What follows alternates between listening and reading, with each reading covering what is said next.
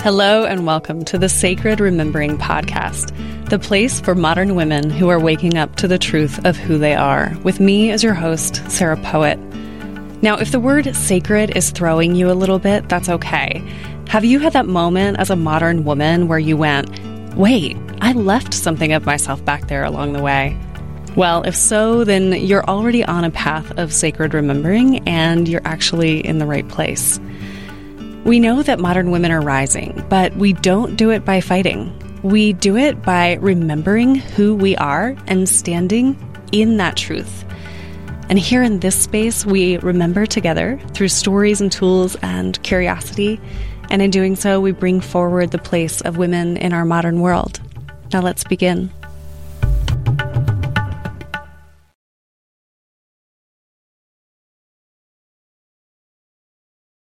Hello, beautiful people. It's Sarah. Thanks for listening. I'm so glad you're here. This is episode 56, and I'm so excited to bring Sage Sansone on to the podcast today. She's one of my original teachers, and this is a really beautiful episode packed with information on intuition, um, the tarot, and also Sage's upbringing that was actually way more religiously influenced than I ever knew. So uh, stick around because it's really powerful.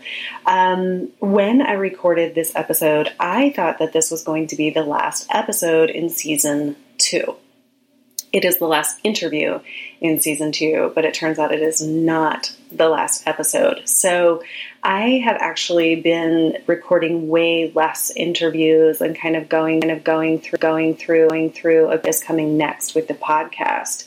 And I thought that there was going to be a break in the in the running of the podcast, but really what kind of happened was that I took a break from interviewing so much. And the divine instructions that are really coming through is to actually not take a break with the podcast, but to keep going with the podcast and bring more of my own experience and teachings uh, forward. So, in the next few weeks, that's what I'm going to be doing. And then um, right now, currently, I'm feeling a season three is going to be beginning um, at some point in the new year, probably January or February. Um, and I definitely have some interviews already lined up to begin recording again. And so it will be um, more focused on the things that we talk about primarily the masculine, feminine, and coming into union. Um, a lot of women listeners are doing really amazing work with the union energy inside of their own body. Um, amazing. We're also going to be focusing on relationships, women's voices, and really activating women's voices. And um, yeah, just a lot of spiritual teachings that are coming through on my path of sacred remembering and um, the the reunification and reclamation of the feminine and masculine. I really feel as though I, I have a lot of conversations throughout my weeks uh, with a lot of themes popping, and I'm not talking about them on the podcast as much. And so I'm going to change the format of the podcast where you're going to hear me and what's flowing through me. Um, I'm definitely going to bring forward these teachings, bring forward experiences. So I'm writing memoir, and I'm going to be doing more storytelling. And, uh, you know, there are all sorts of activating codes inside of stories. Um, I'm also going to be talking talking about my recent relationship and the breakdown of it and soul contracts and how you know everything is truly divine. Um, so i'm going to be bringing some some stories forward. Thank you for being here. And um, if you have been listening this year thank you for being here. I would love to hear from you I would love to hear from you. You can rate and review this podcast, leave um, leave some comments. I'd love to know how this podcast is impacting your path, your path of sacred remembering, your path of reclamation, your path of discovering the feminine and the masculine inside of you, inside of relationships, inside of the energetics of the world. Um, I really, really love to hear your stories and connect. So you can do that. You can email me at sarah at sarahpoet.com. I love to hear from you. Um, and I don't know if y'all know it, but the podcast is turning one this week. So I am celebrating that there are about 60 episodes. This is episode 56, but then we have some bonus um, interviews and bonus episodes that I did solo. And so the content is amazing. I feel as though what we have done this year with these interviews is really, oh my gosh, we elevated women's voices. We elevated two men's voices as well. Um, we told some sacred stories on this podcast this year. Um, we we really elevated women's voices. There were many many strong women who came onto this podcast and told stories that they have never told um, in public. And I really hold that so deeply and um, i just i just honor that so so much and yeah i mean elevating those kinds of stories when we get those vibrations out into the world, um, we begin to change the frequency that we swim in. And so, never doubt the power of women's voices for sure. Um, speaking of which, I do want to let you know that I have a new one on one program um, that is called Unleash Your Inner Truth unleash your inner truth.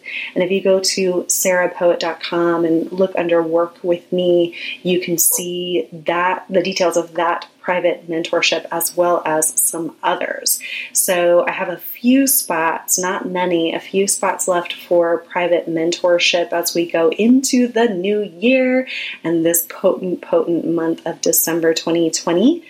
Happy last month of 2020, everyone. Um, and the other thing that's coming up is the Sacred Truth Mastermind. And guess what? I just rewrote that program. I just rewrote that program so that everything is in present time, so that the most potent downloads, intuitions, skills, practices, sacred practices to turn your sacred truth on um, and to really activate that sacred truth, um, you know, through you, the, the feminine and the masculine. Um, we're doing healing and lineage work in there. We're doing voice work in there.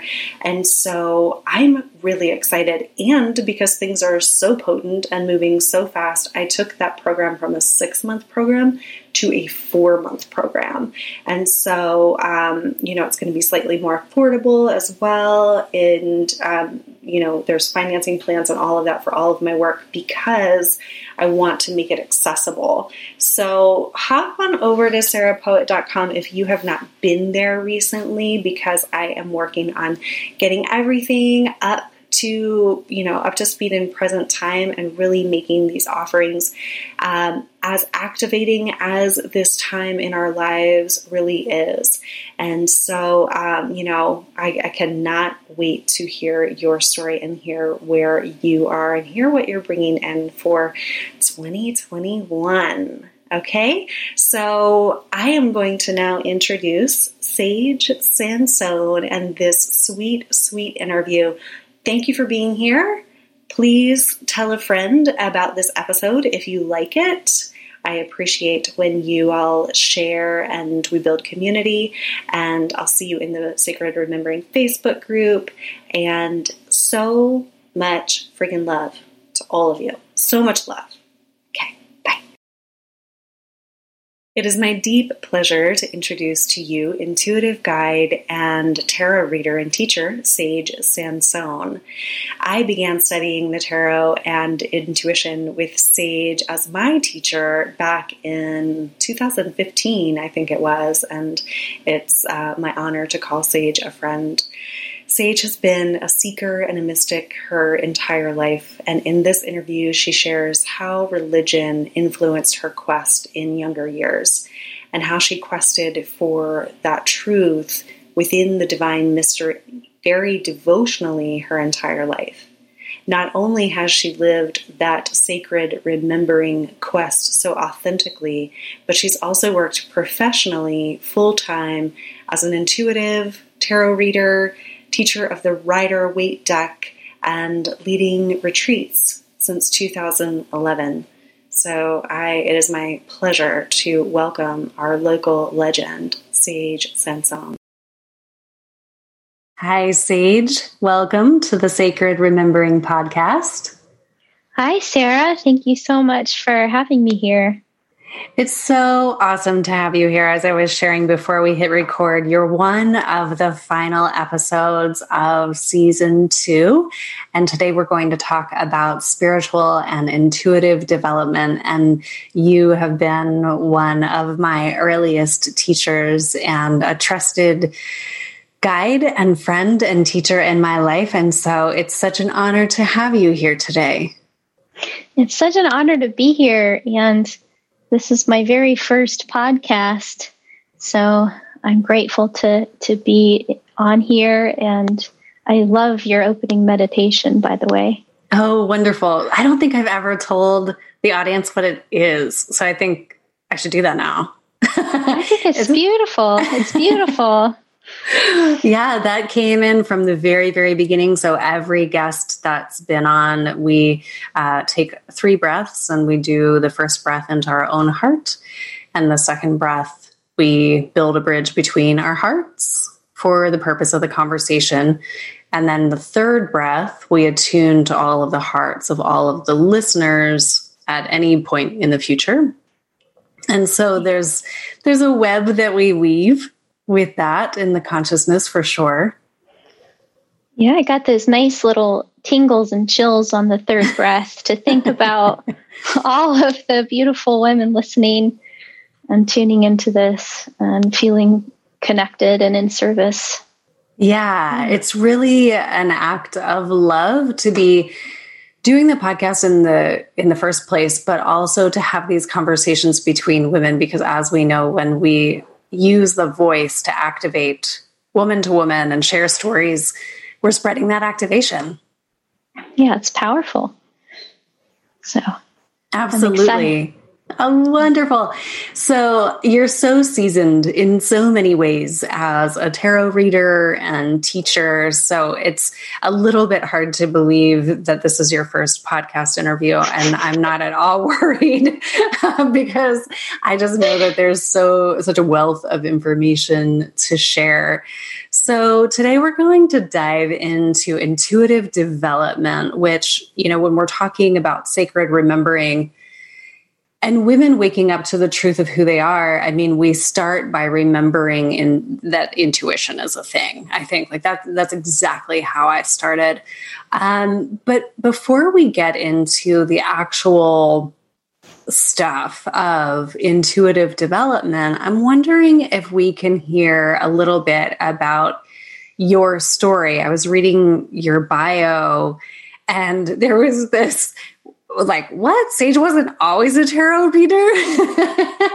um, because you have a really established practice and you've been at this full time for a long time. This is definitely your career. And so I would love to hear a little bit more about your earlier years. And uh, was there a time where you were afraid to own this mystical path?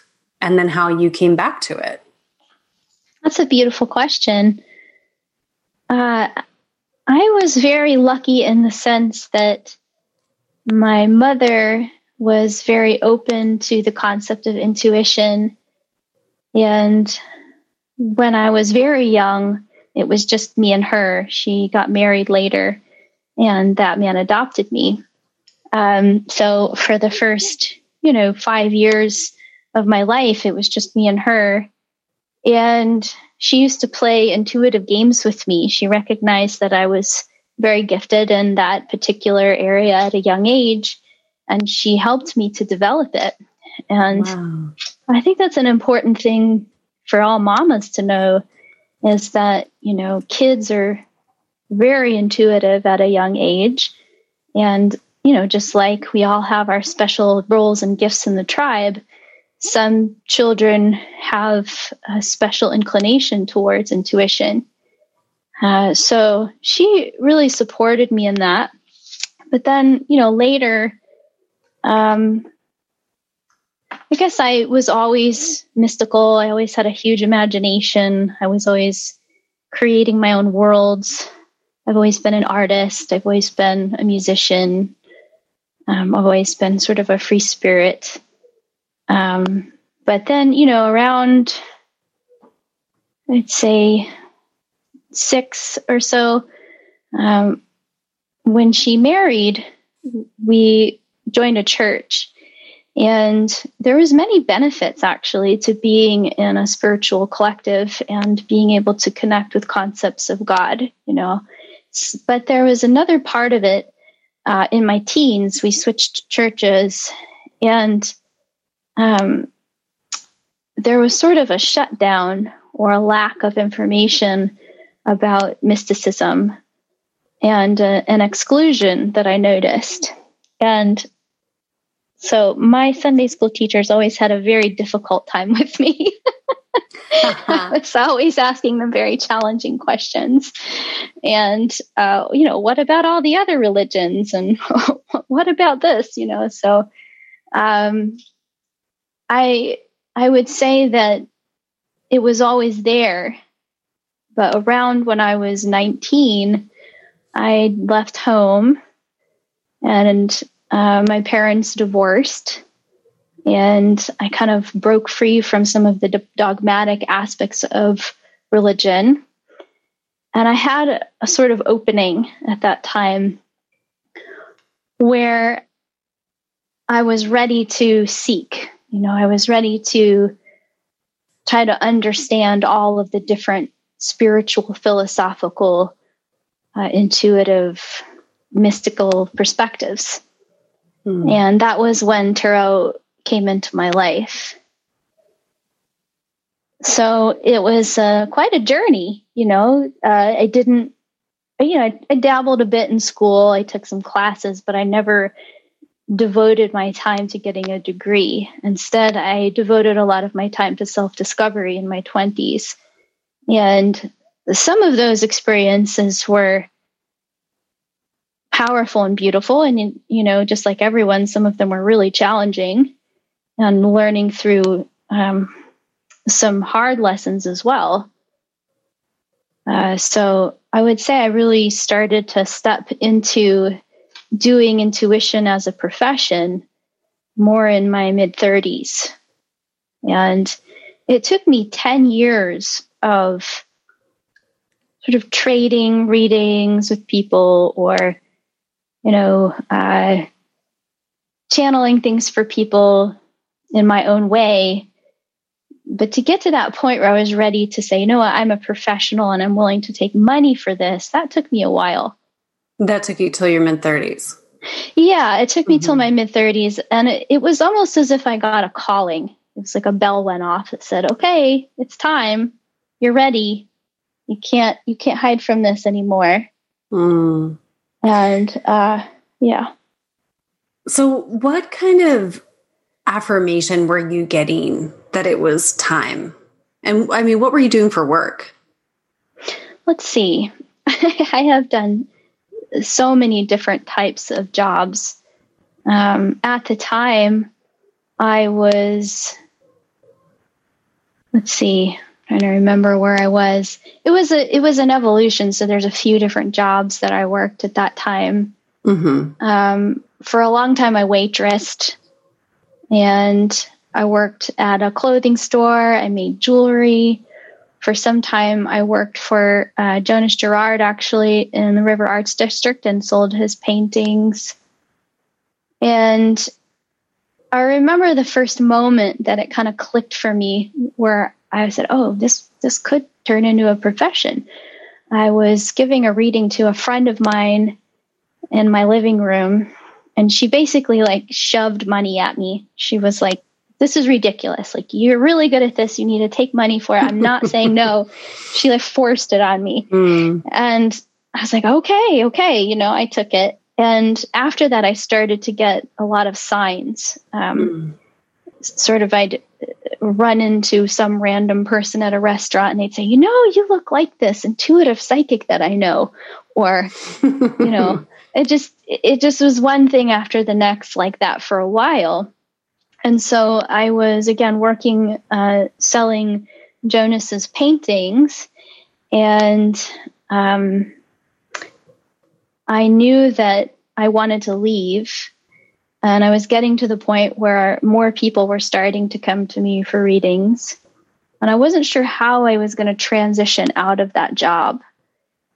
And so I went out into the woods. I had two things that happened. One is I went out into the woods and I prayed and I listened and tuned in and I took my little pendulum with me.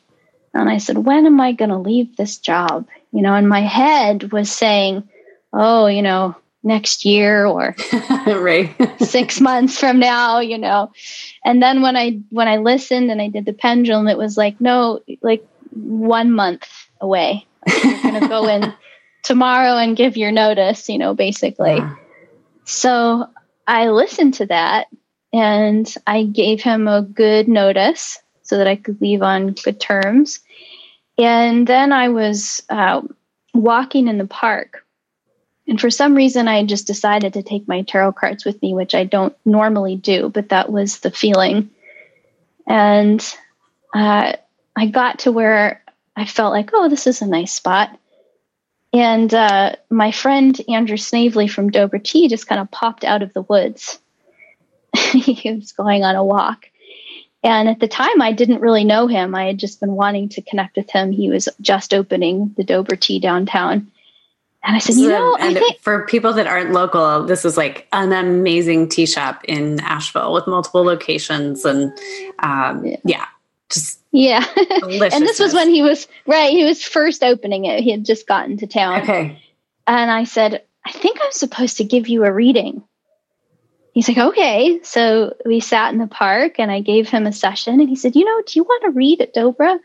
Um, mm. You could be, do tarot readings, intuitive readings there. And I was like, sure. You know, and this, it, it just happened. It uh, just the doors clicked. just started opening. Yeah. Mm. Mm. And the, yeah. I I'm think the big like oh, noting. Oh, I'm sorry. I'm just noting. You know, for people listening, like you followed the heart and you followed the intuition, and then things started happening. Like then doors were opening. Um, I love that. So let's come back around to that later. oh, absolutely. Yes. And, um, yeah, what I was going to say was there was still one more obstacle or fear for me to overcome in this process. And it was being seen, advertising, you know, putting myself out there as an intuitive and having to face all the sort of illusions and stigmas and misinformation about what tarot is and what intuition is, you know, um, crystal balls and flashing neon signs kind of thing, you know? Yeah. Uh, I was like, oh, and I realized that there was a deeper fear for me to overcome there. And there, so there was sort of a third part to that. So as, as soon as I started to tune into that fear um, and say, wow, I have to overcome this in order to really be in the world and be something very different in the world than what most people recognize as a normal career. Mm-hmm. Um, and I was at the airport on a flight and I ran into this woman, or I say I naturally connected with this woman. She noticed me and I noticed her. And her name was Carol Bowman, and she's a famous hypnotherapist, and she does past life hypnotherapy. Hmm. And um, we had this marvelous conversation, and our plane even got delayed. So we ended up spending hmm quite a lot of time having food together and talking in the airport while our while our flight was delayed. And I was trying to work through this fear with her. She was the perfect person at the perfect time. I would call that a, a bridge connector. Mm. Okay. And she said, You know, people are either going to love it or they're not. Don't worry about it. And something clicked for me. And and before where if somebody said, "Oh, you know, let's say you met someone on a flight and they say, "Oh, what what do you do?" And if I were to say, "Oh, I'm an intuitive guide or a tarot reader," I would have kind of cringed a little bit or been fearful about saying right. that.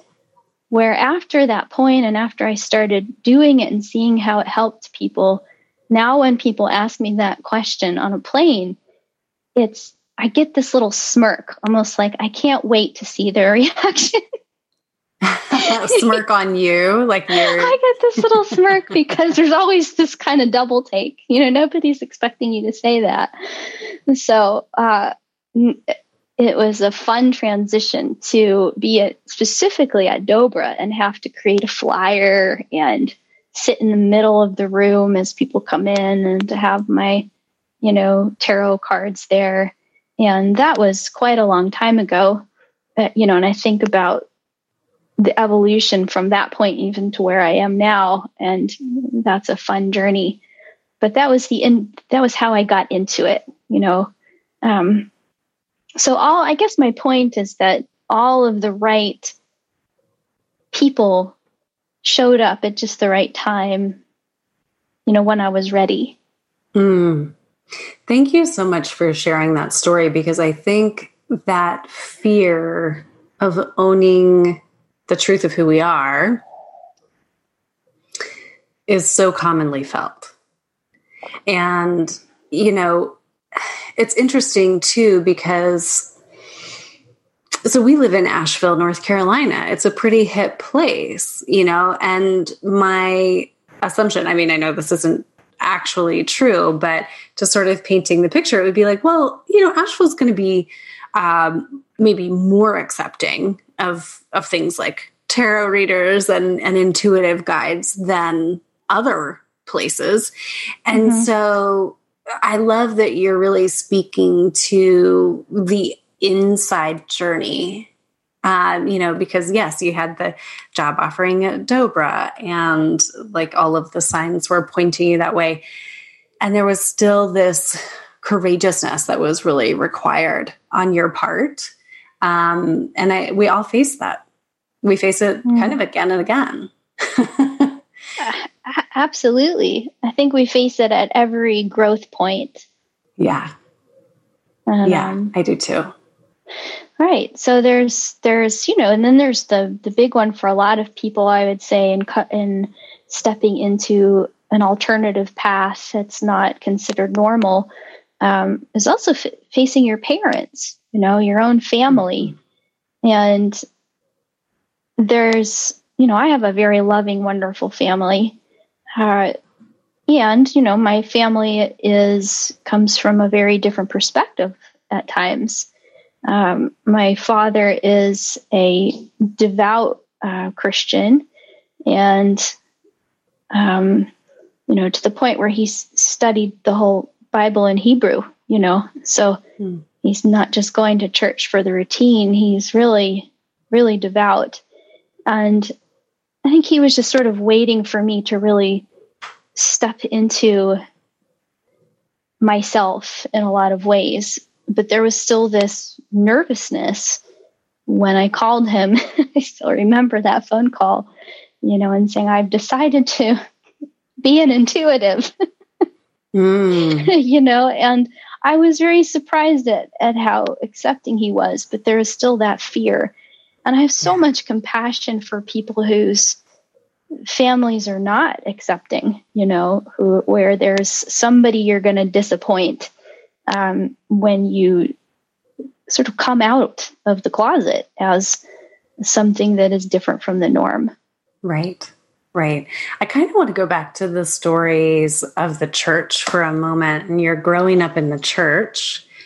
And, you know, um, I'm just wondering a little bit more about uh, what was developing in you and what kinds of questions were you asking? And then I know that you've done a lot of study in religion and Christian mysticism and, and all of that since then. And so mm-hmm. um, I also want to say that a lot of the listeners have like religious trauma, I'll call it, or, you know, like the, the path of the family in religion really suppressed you know the feminine the mysticism um, the the natural magic inside of women and so what what was going on there for you if you wouldn't mind speaking a little bit more closely to that we this would take a long time to cover know, this subject right? fully. we don't have wow, to cover okay. it fully. Going for the gold there, Sarah. Always. Always. Yeah. Yeah. Well, um because and let me let me this? say you let me tell you why i'm uh, because i think that there's a bridge to be built here a little bit like you know it could take it might be like a five minute bridge or a two minute bridge, but I think that there's um, there's knowledge and wisdom that you carry in walking that path that can help plant seeds to to build a bridge from well there was there was this religion and you know i walked through it kind of thing so that's yes, why i, asked. I, I yeah absolutely i love this question um I'm just contemplating this for a second here so I think that something that a lot of people don't realize is that you know the roots of Christianity and Judaism are very mystical. And a lot of modern churches or a lot of teach- teaching in modern churches sort of skipped over that part or didn't realize that part or kind of bypassed that part.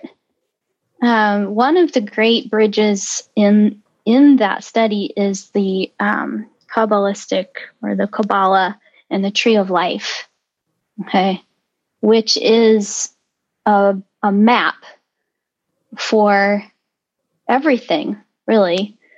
Um, and in traditional Judaism, they studied that map. And then the mystics also studied that map and started laying over uh, the the planets, the numerology, the tarot cards, the the energy lines in the body, the evolution of the souls, the different pathways of that evolution. And that's a one bridge that I would recommend for anybody that's maybe wanting to honor their background in Christianity or Judaism, Mm, but still wants to explore some of those um, mystical origins as well. So that that's a key point for me. Um, I guess guess there's a part of me that never really let go of my mystical nature. It was so in me that I didn't ever sacrifice it. I just kind of kept it quiet. Mm. And I remember this question that my pastor asked us to do. He said, you know, everybody write on a card what your deepest question is, and you can keep it anonymous. And then, you know, I'll look at them and pick some things to speak about. And my question was, what about the supernatural? Hmm. I want to hear you talk about this. And instead, somehow, I don't know how they knew it, it, it, was coming from a teenager. But then in our Sunday school class, they went into all of this fear and these warnings about, you know, uh, the classic things that um, religion warns us about.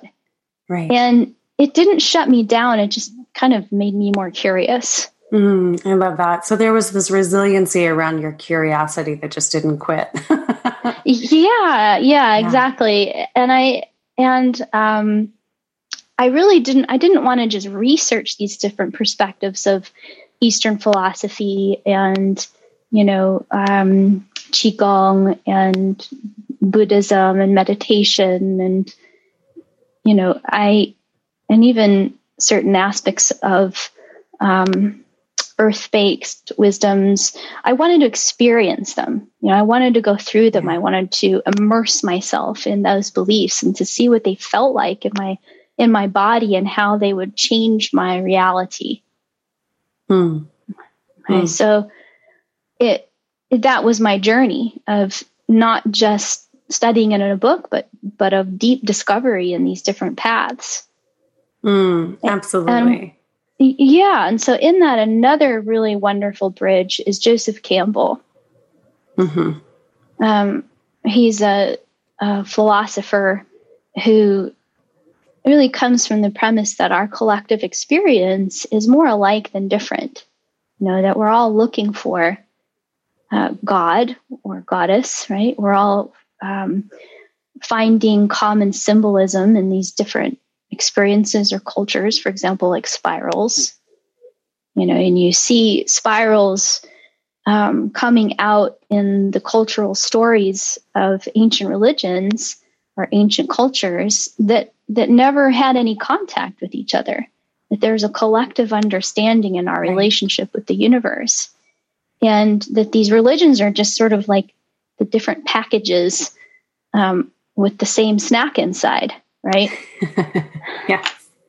So you know, once you, uh, it, it's just what's there, sort of on the surface, and so I got very fascinated by that, and um, my sense is that whatever face or name or energy you connect with, that really all of them lead to this path of oneness. They lead to this path of um, that we are all connected, that life is all connected, and that there is a unifying force that moves through all things and all people.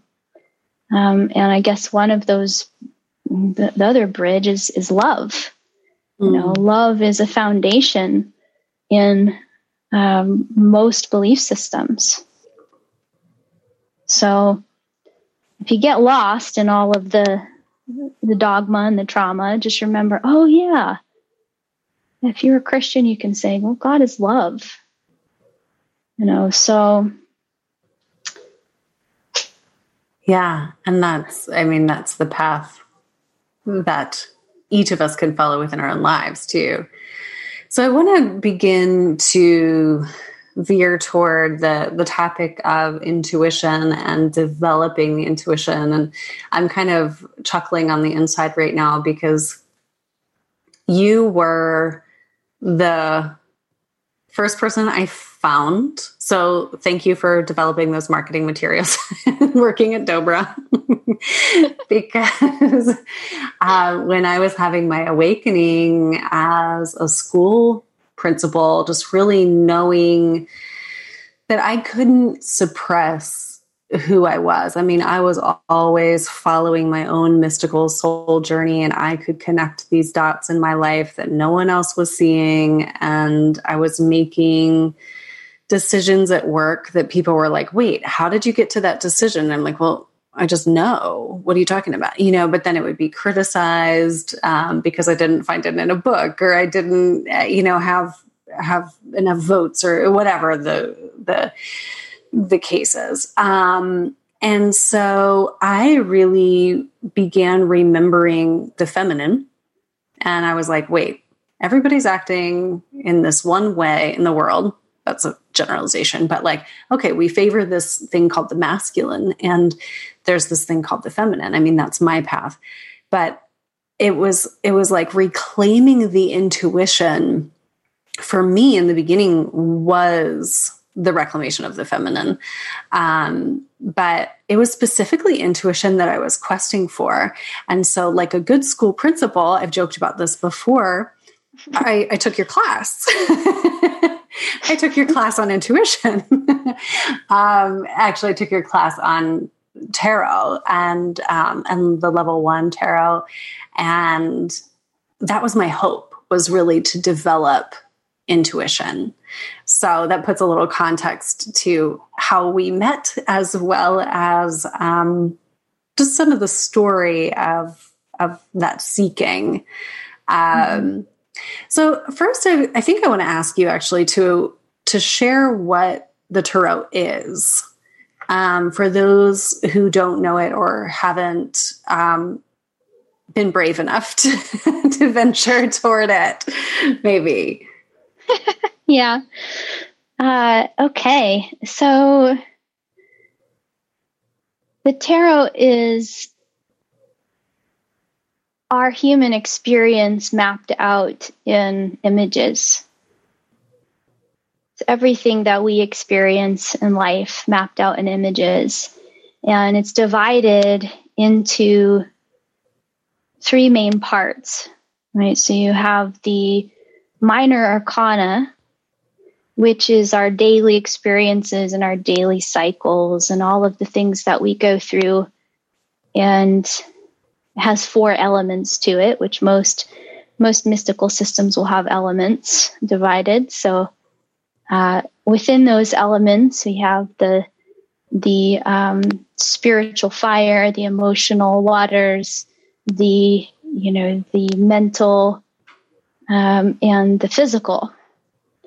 And the second part of the uh, minor arcana is the court cards, and that's our cast of characters that we experience externally and internally.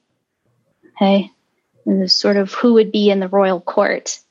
And then we have the major arcana, where the uh, true, I would say, wisdom and weight of the tarot exists, and that works with our archetypes. You know, so if our life was a story, what characters would be we be interacting with? And each of the cards in the major arcana can be applied internally, externally, and universally. So, you know, we can say, okay, uh, for example, my work as an intuitive would fall under the archetype of the priestess. And so that would be my card for my work. And then if I were to say, ah, how can I tune into my intuition inwardly, or how can you tune into your ish, your intuition inwardly? That would also be the priestess, right? And then universally, it has a planet, which is uh, astrologically, it's the moon, okay, which also has to do with intuition. Or some say it's the path between the moon and the sun.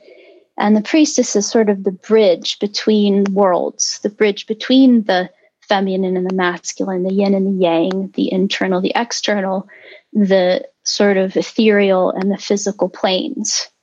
Okay. Mm-hmm. But all the other archetypes are there too.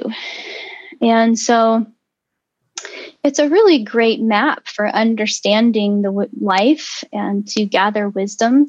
Uh, tarot means, or one of the meanings for the tarot is the royal road to wisdom. And so a lot of people have this misconception that tarot is sort of this fortune telling device. And I would say maybe some people use it that way, but that's not really what it is. It's a very detailed uh, system that you could really spend a lifetime learning.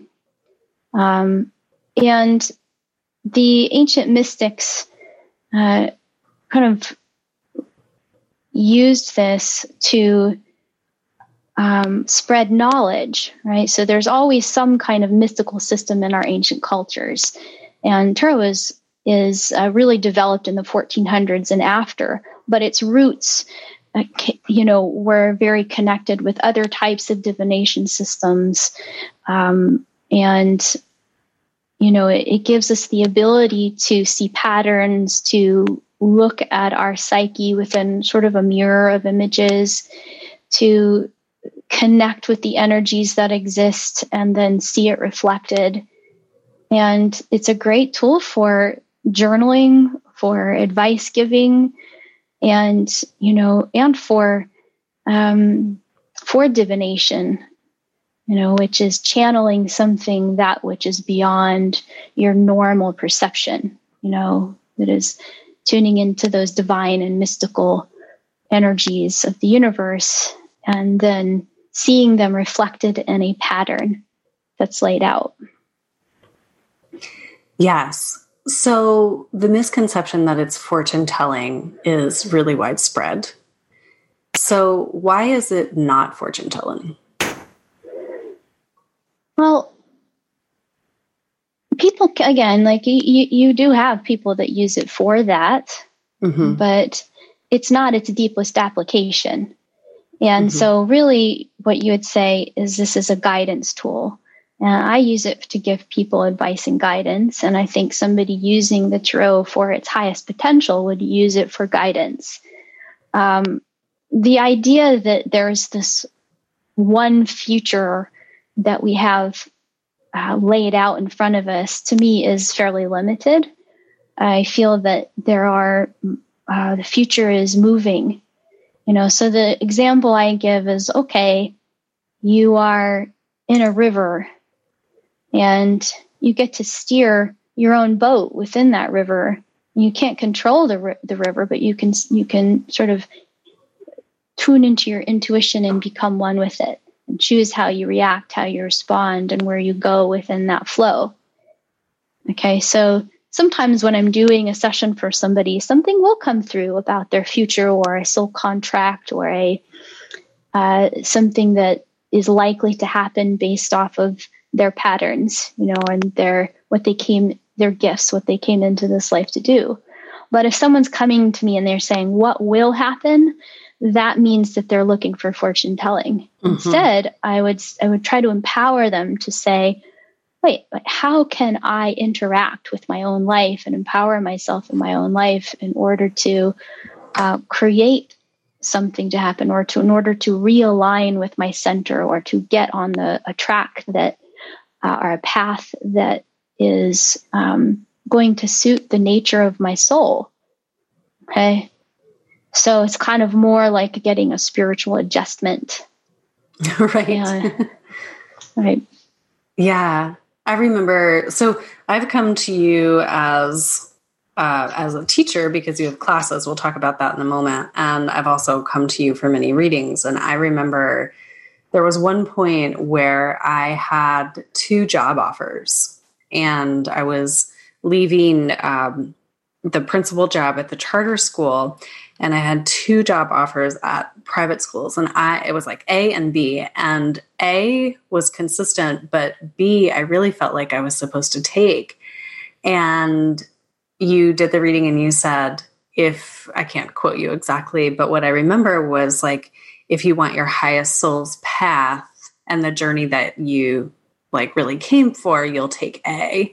And so I've I've definitely come to you at those pivot points to to sort of um, I've never explained it to you this way, but sometimes when I'm referring you or talking to others about you, I'll say that um, it's almost like not speeding up a life, but it's like, well, I could learn the hard way for for a while. Like I could go down this path, and you know, checking in with Sage kind of. Um, helps me to get clear on the decisions and then and then use that free will to make the decision like okay i'm going to go with a and we're going to look and see what happens. And that ended up being a really quick path you know that had a lot of um, richness. Not all not all like you know pleasantry but a lot of richness where i really did gain the aspects of my soul um, that i went there to gain. And so i think too that's actually kind of sparking something else. Like i think our why as we engage in this remembering and with the mysticism our why, I'll say evolves. Like we come into a greater respect of using it as a guidance tool and um, understanding that we do have that free will that that our decisions are going to impact what happens next on our path for sure yeah it, it's definitely it seems like a balance you know between the two, fate and free will. And, you know, obviously that's a mystery. It's not something any of us can say concretely. But um, I have seen it a time and time again where people are sort of lying to themselves and staying in a path that is you know maybe it's pleasing their parents or maybe it's you know oh, this is going to give me good health insurance or Mm-hmm. You know, this is this is what I expected that I was going to be doing because of my degree or you know, not any number of reasons, but they're not happy. You know, right. there's something deeper that's that's where they're suffering. And um, that has a lot to do, I think, as well with the society we've created. Um, but my my main premise is that in working with people is that in our most intrinsic nature as humans, we work well in a tribe. You know, we're, we're social creatures that are meant to work as a group. And that everybody has their own innate role, that nature created a unique role or a unique set of gifts that, that for that person. And when they're following those gifts and those things that they were born with, um, then they're happy, you know, because those things become a service to others. And those things contribute to love, to compassion, to, um, and when you're naturally good at something and you enjoy it, you know, why not be doing that? You know, so when I when I'm looking at a person, and I would say at this point, I'm I've, I've actually been using the tarot less. I've just you know intuitively look at a person and go in and see what energies are around them and what their nature is naturally aligned with. And it can be as simple as what's your role in the tribe? What would you be doing if you lived in an ancient society where there wasn't all of this complexity, how would you be serving your community? Mm. And um, helping people get to that place where they're living their natural self, I think is a key part of of the work that I do. And then also helping people listen to their own intuition so that they can get themselves there and start to reconnect with um, with a deeper listening. And when you talk about the feminine and intuition, you know, the way that I translate that is listening. Intuition is about listening. And um, when we learn to listen to our true nature, to those um, deeper subtleties, to however you perceive divi- the divine, uh, your higher self, to however you um, connect with something beyond the program, beyond the conditioned program. And then that's when I think happiness starts to happen. That's when a person is alive and fulfilled and thriving and challenged. You know, as you mentioned, it's, you know, life isn't without challenges. Um, and living against the norm isn't without challenges but there's a deeper underlying joy that an inspiration that is fed mm-hmm. uh, so that's my usually my goal is to help people get to that place so you're doing that through your sessions and then you're also teaching and, and mentoring and coaching as well so let's talk a little bit more about the path of intuitive development if if one is learning to listen. Um, what are some major you know tips or something like that like first steps that you would share with anyone listening today? So you know you were talking earlier about making connections. What are some some others? Yes absolutely. Um, one of the key pieces in developing intuition is slowing the breath down mm. and getting into a, a slower, more dreamy theta mind space. Okay, getting the thoughts to be less rapid. Right. So when we're thinking a lot, we're sort of projecting. And when we're listening, then we're, you know, and receiving, that's intuition. So key is to start with slower breath and presence you know be present with yourself be present with nature um, be present in those quiet moments and in those quiet spaces. Uh, i think the second thing is what i call aligning your altar. You know whatever your spiritual beliefs are and i really love accepting all of them you know finding the beauty in these different uh, myths and cultures and so one of the first questions that I'll ask people is, you know, what are your beliefs? What is on what's sort of on your inner altar?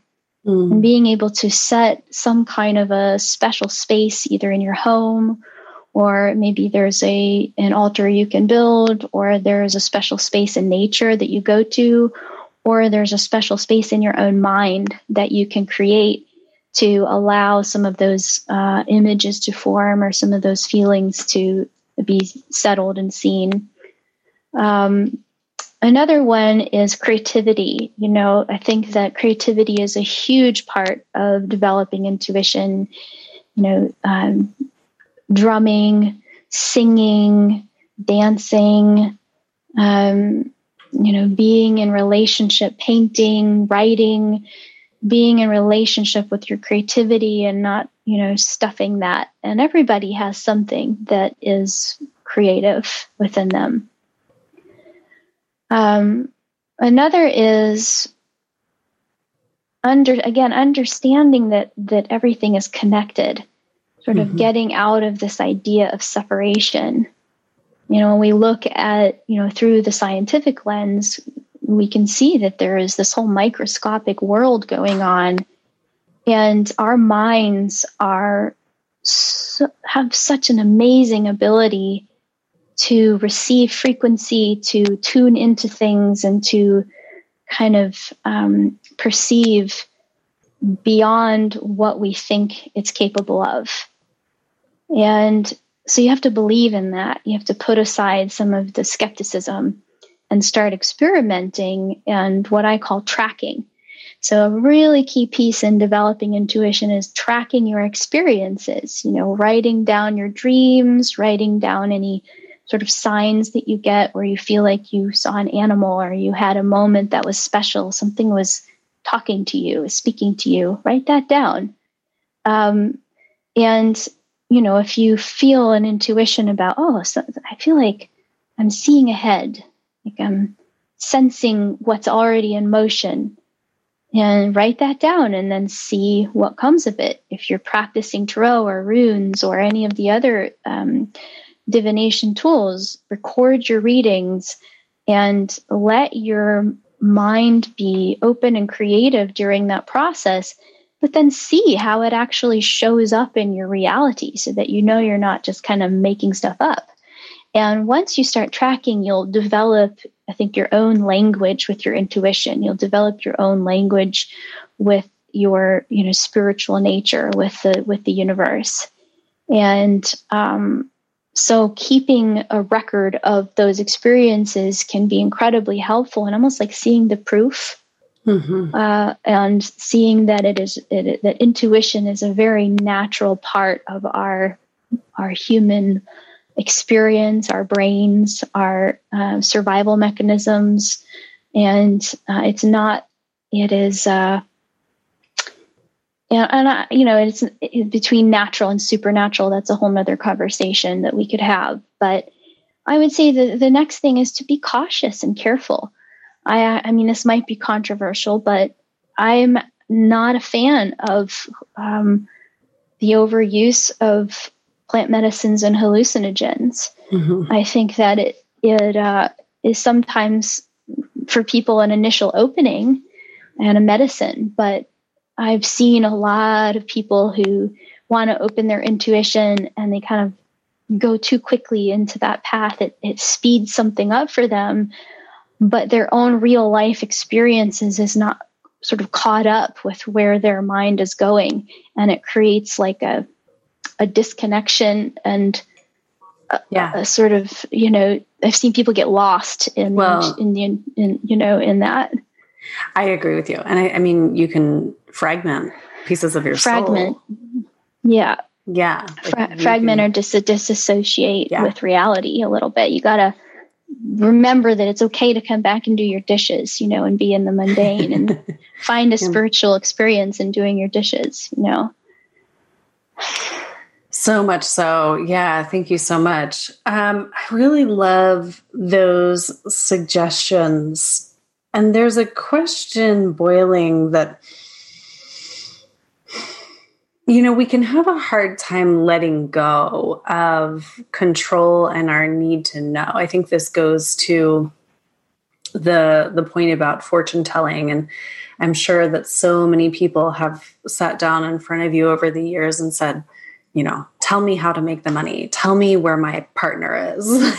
like, how do I find it already? Damn it. Um, and so there's this really strong need to know in our culture how do people loosen that? And it might be the same answer that you just gave, you know, cultivating that. But is there, is there anything else you would say to that? How do we how do we loosen that? How do we get out of our need to know? Mm, it's a good question. Um, yeah, I mean, one of the things that I probably would have added to the last bit of what I said is having a solid spiritual practice. You know, mm. for me, it's I love qigong. I think it's wonderful for everybody. You know, doing your yoga, doing those physical things that bring you you know back into the moment but also connect with your help you connect with your spiritual self and your breath um, those are super important because a lot of times the need to know is where we you know it's it's getting caught in a story um, and sometimes needing to know is important you know sometimes we're ready to know and sometimes needing to know becomes sort of this obsession or this, you know, once I have that, then I'm going to be happy. Mm-hmm. And I think that that's, uh, there's even a tarot card that expresses that's a seven of cups. You know, it's like, oh, all those things we fantasize about um, can become ways which we're disembodying from what's happening presently. And so there's a careful balance between am I ready to know? Is it time for me to know? Because that male has been trying to reach me for a while, you know? Yeah. And the difference between, between like obsessively looking for something that's going to fulfill you, um, that's outside of you, and say, oh, that once that fantasy is fulfilled, then I'll finally be happy and I think it, it's more like, no, can you cultivate that connection with your present moment, with yourself, again, with your true path, with your healthy, balanced being? And then when you're ready to know, the information is going to show up. Mm-hmm. And so there are some readings where I absolutely get very clear vision, visions and, and predictions and, you know, uh, potentials of what could happen for somebody and uh, relay that information when it comes through strongly. And then I have clients that are asking me the same question over and over again. Um, is um, it's almost becomes like an addiction, you know, because there's mm. something that still hasn't been learned, um, that still hasn't been developed, some foundation that you need to go back to the beginning and check that foundation again, check that part of yourself again, that's um, looking for that external thing to fulfill uh, a wound or to, you know, um, answer a, a trauma that's still kind of ringing in your energy body. Right. Right. So, yeah, beautiful. That and the present moment is where we go for all of that. Yeah. Amazing. So, Sage, I want you to talk to us about what you're up to because not only are you an incredibly skilled intuitive, but one of the things that we often talk about on this podcast is entrepreneurship and, and people making that leap. Um, and you, I just want to celebrate that you've been doing this gig of being the spirited entrepreneur and tarot reader for a decade or more than a, like way more than a decade and and you've had an established office in Asheville since 2015 i mean like this has been your your full-time thing so just celebrating the sustainability of your entrepreneurship and mm-hmm. talk to us about um, yeah, where you're taking that next, where you have been taking that.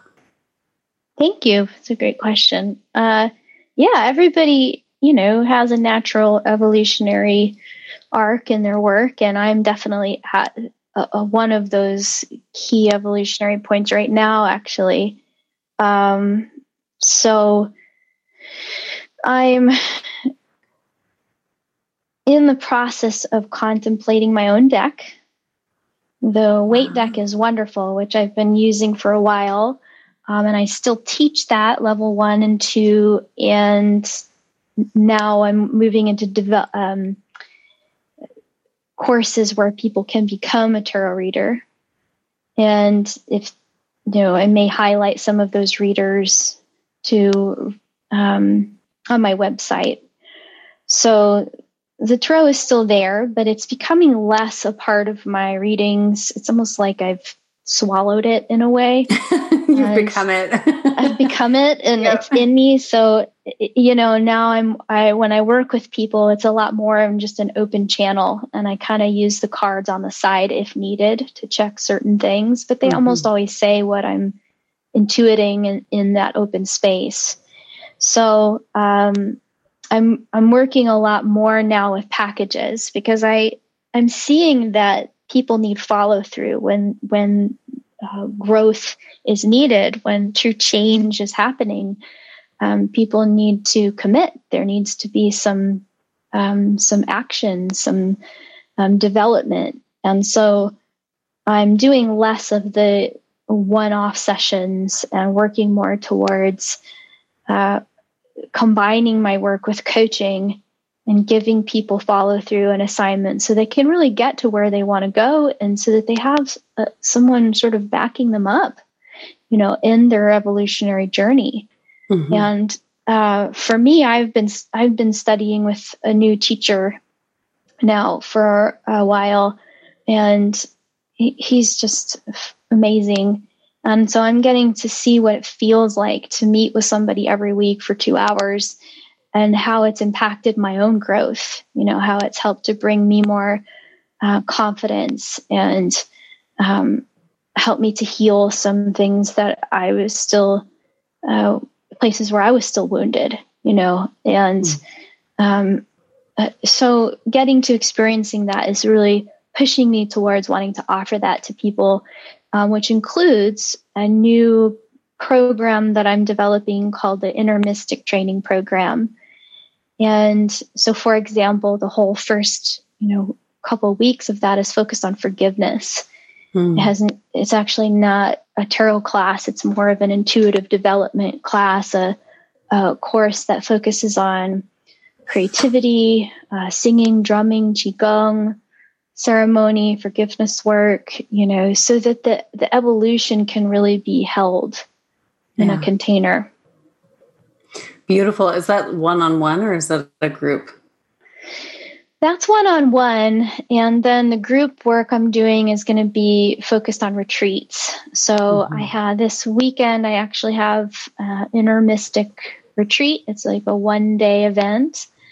And I'm very excited about it. And I'm going to be developing that into weekend retreats um, where, again, we're working with water ceremony, singing, drumming, doing artwork, um, you know, a little bit of tarot, some, uh, you know, meditation, some qigong, because I really want to help people develop their own creativity and their own intuition and their own empowerment and find the the the completion and the joy that comes along with that um, rather than always depending on me for the answers. Right. You know, I loved, I love it when we, I have a great session and some answers come through. And I've had people that have said, "Wow, that one piece of information changed my life," and it always makes me so happy when I mm-hmm. hear that. But you know, for for for a lot of us, we, you know, I guess we're all intuitive, we're all creative, we all have that what you would call the the feminine side of us whether we're women or men, we have that feminine side of us that is longing to um, listen, to connect with nature, to go a little deeper. And so I really want to help people heal um, through those group processes um, as well. Beautiful. Beautiful. You're such a natural leader and teacher and wisdom holder thank you so much for being here and sharing the story. And um, yeah, thank you and deep gratitude personally for for the work that you do. Well, thank you, and thanks for such a great questions. I think you're. Uh, I, I I hope it's okay to say this, but I remember back to a session we were having. And the last thing I'll say is, you know, a lot of it's not me. I'm just the messenger. I'm kind of listening to to what what you are telling me, your higher self is telling me. And I remember saying, I see you doing these like interviews with women and you have your headphones on. yeah, probably like your own little show. oh, that's funny. Yeah, we're coming full circle here. I actually feel it in my body. There's like a there's an interesting like rebalancing in my body that's sort of like architecturally happening on the right side while we're talking. So I'm like, okay, okay, great mystery. Why, you know, why Sage is the last interview of this series right now is like, ah, okay, some sort of completion. and, you know, only the mystery has all of the answers. You've I'm I'm so impressed with how far you've come on your journey and what everything that you're doing for mm. you know for people in the world and especially women. Well thank you so much. And yeah i really i love having this conversation with you at this time actually because you can really speak to like you don't need to but you could um, speak to you know who who that woman was who was like just remembering. Um, you know I, I started to wear like crystals under my principal attire. And I was taking your class like at night at the tea shop while I was, you know, a school principal during the day, just trying to to find the the footing and give myself permission. Um, so thank you for being a teacher on that path. Oh, thank you for everything as well. And yeah, I'm I'm deeply honored to be here. Wonderful. Well, I just want to open it up. Is there anything else that we didn't cover today that that is just um, bubbling that that must be shared? Want to give space. Hmm.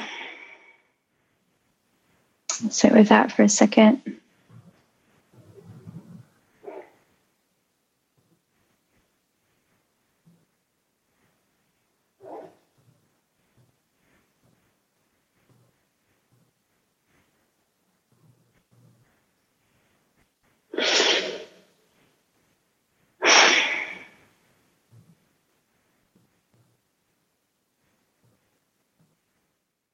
I, I feel like I'm speaking to somebody listening.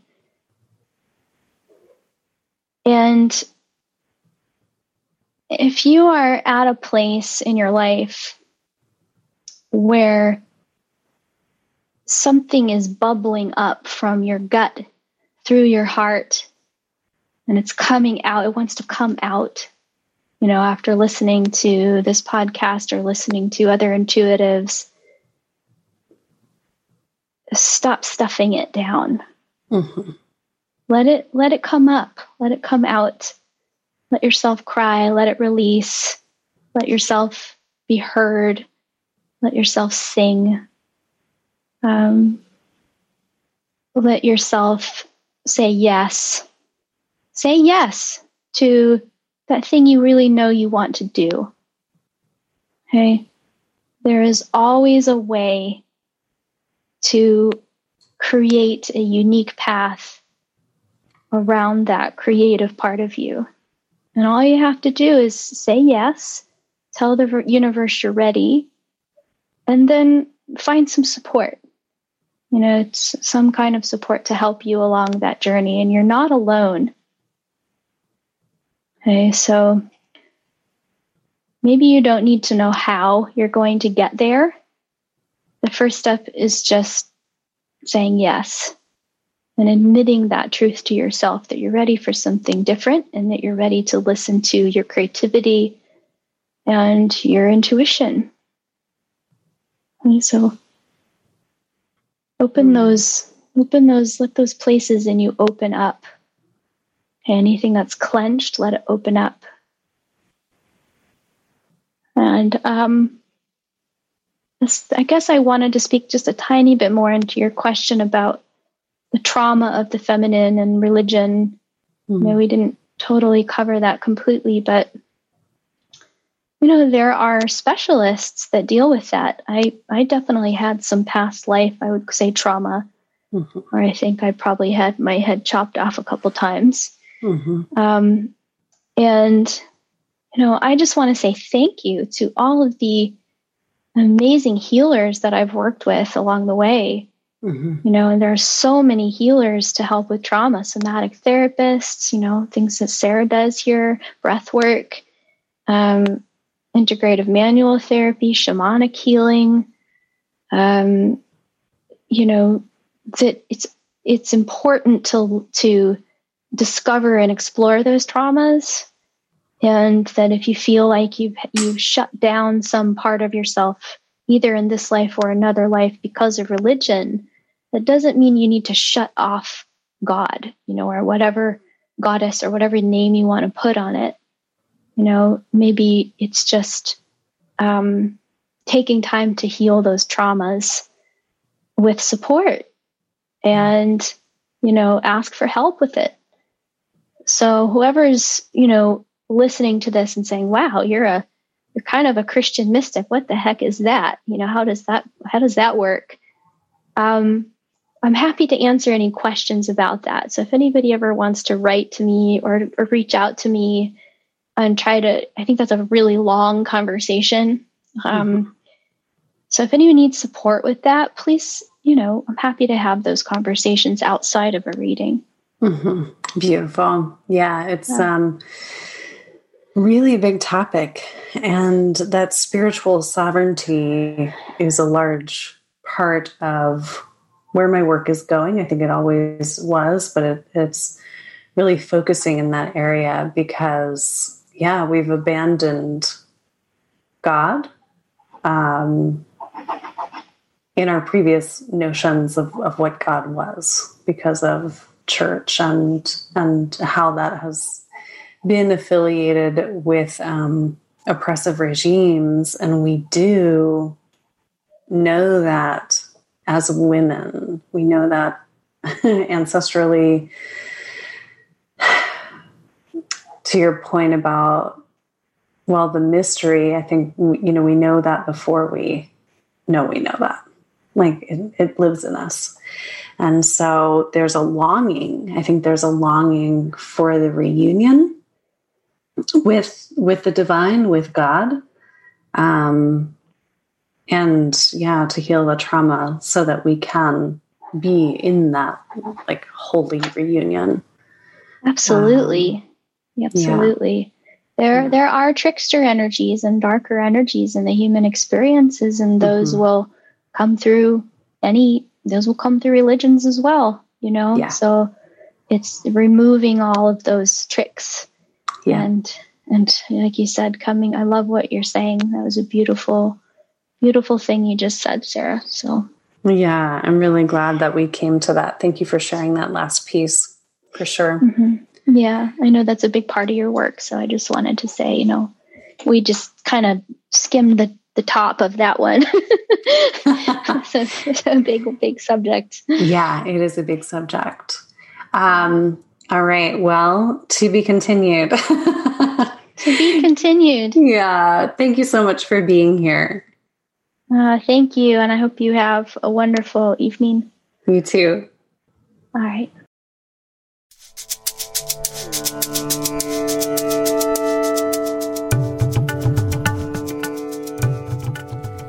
This is Sarah Poet of Embodied Breath, and thank you so much for listening to today's episode. I'm curious, what was your biggest takeaway? Remember that you are not alone on the sacred path, and women are rising now together. You can visit my website, sarahpoet.com, for more tools and inspiration to support your sacred remembering path. Please be sure to check the show notes, subscribe to this podcast, share with a friend, and leave us a review wherever you listen to podcasts. I love to hear from you. Stay connected, and here's to your path of sacred remembering.